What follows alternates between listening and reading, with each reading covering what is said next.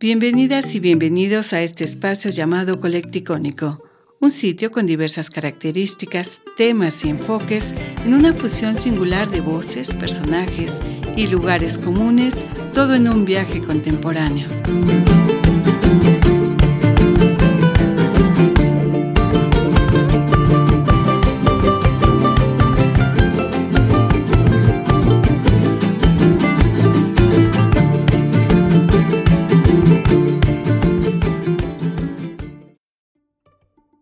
La función social de la historia. Libro de Enrique Florescano, parte dos. Hola, los saluda Miriam.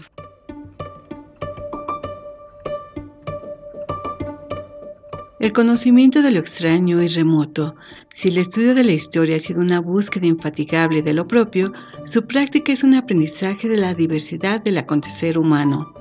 La búsqueda histórica nos abre el reconocimiento del otro y en esa medida nos hace partícipes de experiencias no vividas, pero con las cuales nos identificamos y formamos nuestra idea de la pluralidad de la aventura humana. Para el estudioso de la historia, la inmersión en el pasado es un encuentro con formas de vida distintas, marcadas por la presencia de diversos medios naturales y culturales. Por esos rasgos peculiares a la práctica de la historia, puede llamársele el oficio de la comprensión. Obliga a un ejercicio de comprensión de acciones y motivaciones de seres humanos diferentes a nosotros. Y como esta tarea se practica con grupos y personas que ya no están presentes, también un ejercicio de comprensión de lo extraño, una obra de comunión y amistad con el otro.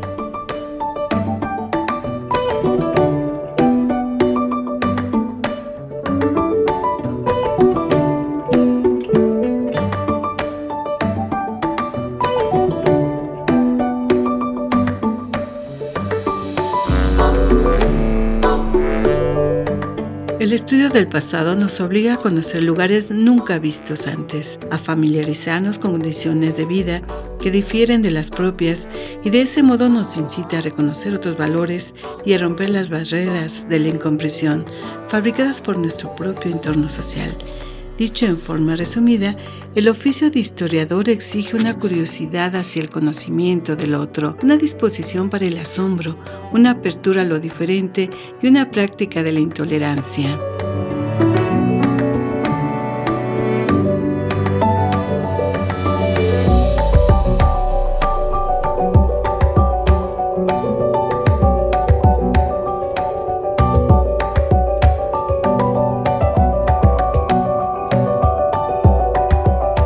El oficio de historiador requiere la humildad del corazón y la apertura de la mente, dos cualidades que se ha dicho que son indispensables para la comprensión histórica. Al acercarnos al otro, nos abrimos al reconocimiento de la diversidad social y cultural, uno de los valores indispensables para el desarrollo de la tolerancia y la convivencia civilizada.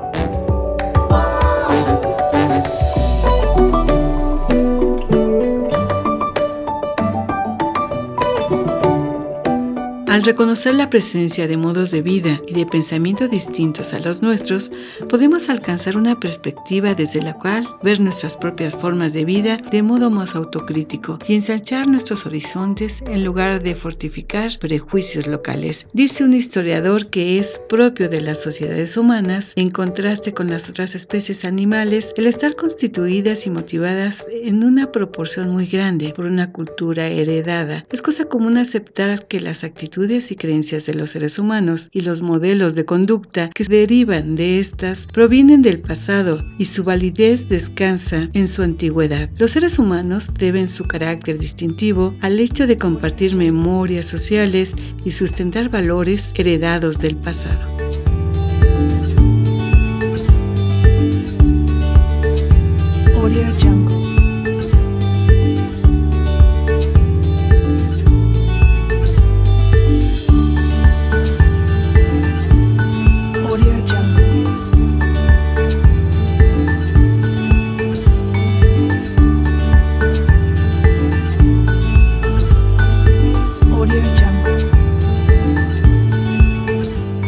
Al reflexionar sobre la disposición del conocimiento histórico para mirar hacia atrás y vincularse con seres y acontecimientos distintos a los propios, Paul Ricoeur descubre en esta disposición un sentido moral de justicia, el deber de memoria. Dice, es el deber de hacer justicia mediante recuerdo a otro distinto de sí, puesto que debemos a los que nos precedieron una parte de lo que somos. Concluye que el deber de memoria no se limita a guardar la huella material de los hechos pasados, sino que cultiva el sentimiento de estar obligados con respecto a otros, que ya no están, pero que estuvieron, pagar la deuda, diremos, pero también someter la herencia a inventario.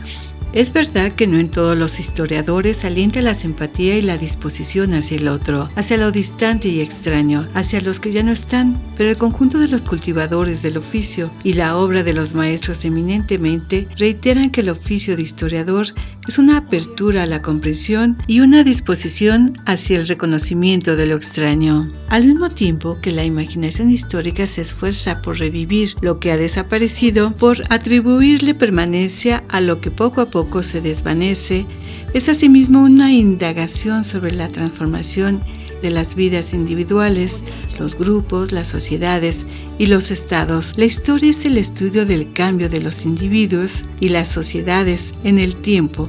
Los historiadores se empeñan en indagar lo que había, lo que no hay aquí, lo que no hay ahora. Su objeto es el cambio de la vida social. Buen número de instrumentos que el historiador ha desarrollado para comprender el pasado son los detectores del cambio y la transformación. Audio Jungle.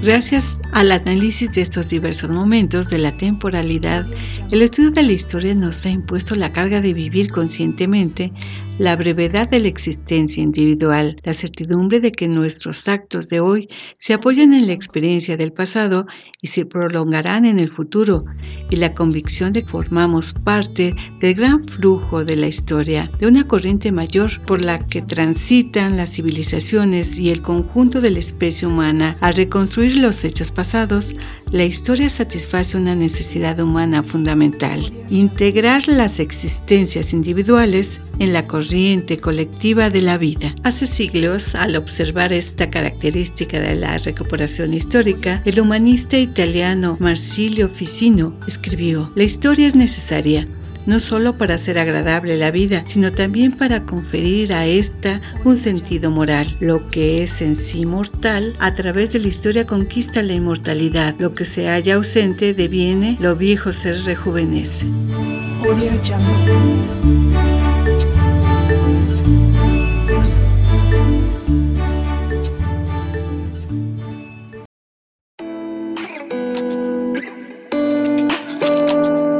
Pero al esforzarse por capturar lo irrepetible, la historia da cuenta también de su vuelo fugaz. Al revisar los asuntos que obsesionan a los seres humanos, la historia los despoja del sentido absoluto que a veces en distinto tiempo y lugar se le quiso atribuir. Contra las pretensiones absolutistas de quienes desearon imponer una iglesia, una forma específica de Estado o un orden social único para toda la humanidad, la historia muestra, con la erosión irrevocable del paso del tiempo, sobre las creaciones humanas, que nada de lo que ha existido en el desarrollo social es definitivo ni puede aspirar a ser eterno.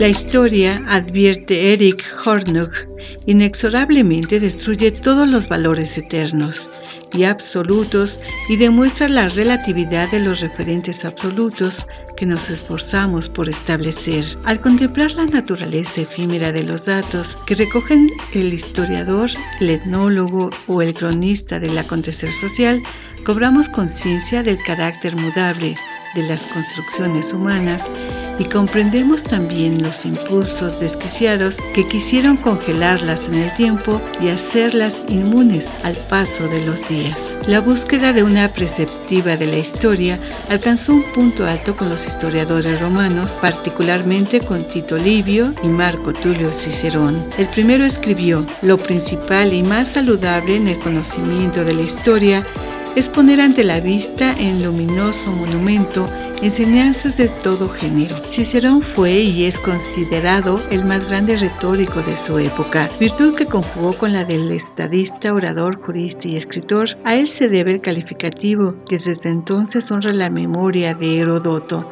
padre de la historia. Fue Cicerón el autor de la célebre frase que ha llegado hasta nuestros días: Historia Magistra Vitae.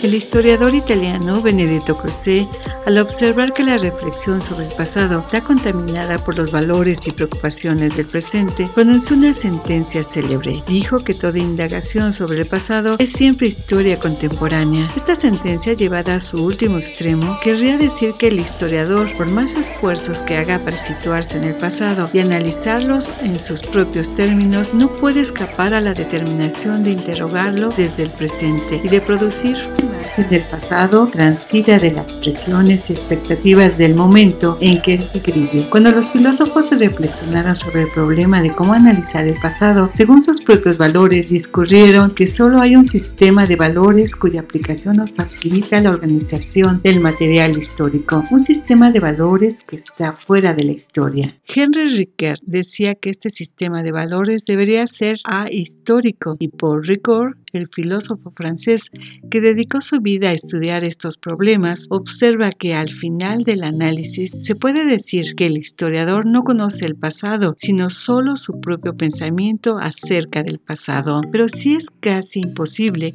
que los historiadores se desprendan de los valores de su propio tiempo. No podemos olvidar que los acontecimientos del pasado efectivamente ocurrieron y que, por lo tanto, pueden ser comprendidos y explicados con independencia de los valores del presente. Si bien los acontecimientos del pasado no son susceptibles de ser conocidos directamente por el historiador, dejaron huellas que pueden ser registradas, analizadas e interpretadas.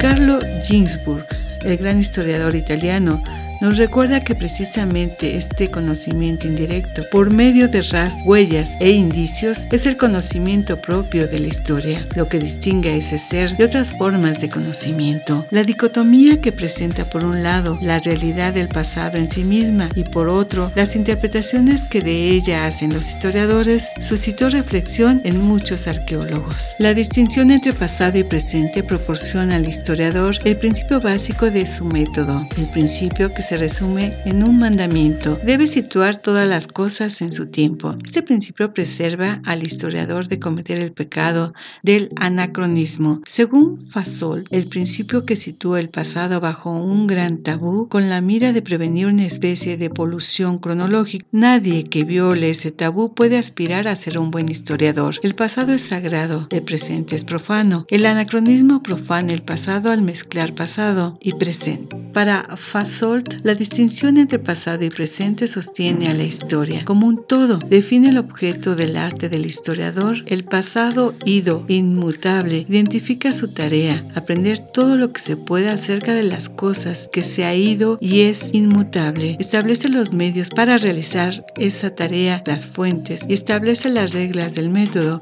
que debe seguir, evitar el anacronismo. La evidencia parece servir a los historiadores simplemente como la fuente parte de la cual extraen conocimiento acerca del pasado, pero su función es dividir el presente del pasado. La ausencia del significado es lo que el historiador busca comprender, pero la ausencia nunca puede ser la experiencia como tal. La ausencia solo puede ser descubierta en la brecha entre significante y significado. La ausencia es la que marca la escritura, como una carta marca la distancia que debe superar para que el sentido sea comunicado de una persona a otra.